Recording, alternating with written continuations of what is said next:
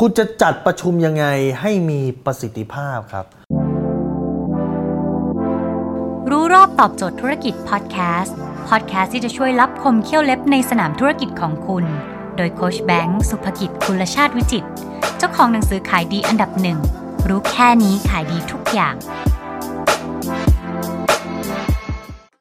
คุณครับตอนนี้เนี่ยนะครับหลายๆคนเนี่ยเปิดบริษัท หรือว่าทำงานอยู่ในองค์กรใหญ่ๆเนี่ยปัญหาที่คุณเจอคือมีประชุมทั้งวันครับแต่การประชุมแต่ละครั้งเนี่ยไม่มีประสิทธิภาพ แล้วก็ทำให้คุณเสียเวลางานครับบางทีเนี่ยตั้งแต่เช้าถึงเย็นประชุมฮะประชุมแมตช์นี้ต่อด้วยประชุมแมตช์นี้ต่อด้วยประชุมแมตช์นี้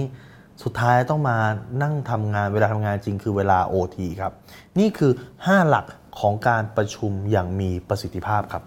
ข้อที่1ครับ คือประชุมเฉพาะที่จำเป็นครับ หลาย ๆ ครั้งเนี่ยเนื้อหามันไม่มีความจำเป็นสำหรับการประชุมก็ใช้วิธีการส่งเมลอย่าไปเสพติดการประชุมว่าต้องประชุมทุกวันจันทร์ต้องประชุมทุกวันอังคารต้องประชุมเป็นสเกจดูไม่ได้ครับ อะไรที่มันไม่จำเป็นอาทิตย์นี้ไม่มีอะไรอัปเดตเขาไม่ต้องประชุมครับ ไม่ต้องตะบี้ตะบันประชุมขนาดนั้นครับ เอาเวลาไปทำงานดีกว่าครับ ข้อที่ 2 ครับ ให้กำหนดวาระชัดเจนสำหรับการประชุมนั้นครับว่า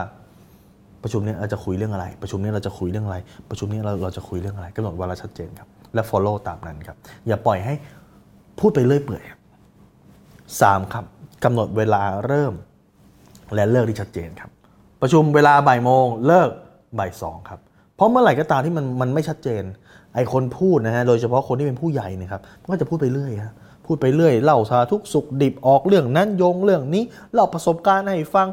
คนนั้นแชร์ลิงนี่กลายเป็นยาวครับ สุดท้ายแล้วเนี่ยบ่ายโมงห้าโมงยังไม่จบเลยครับสี่ครับคืออย่าถี่เกินครับ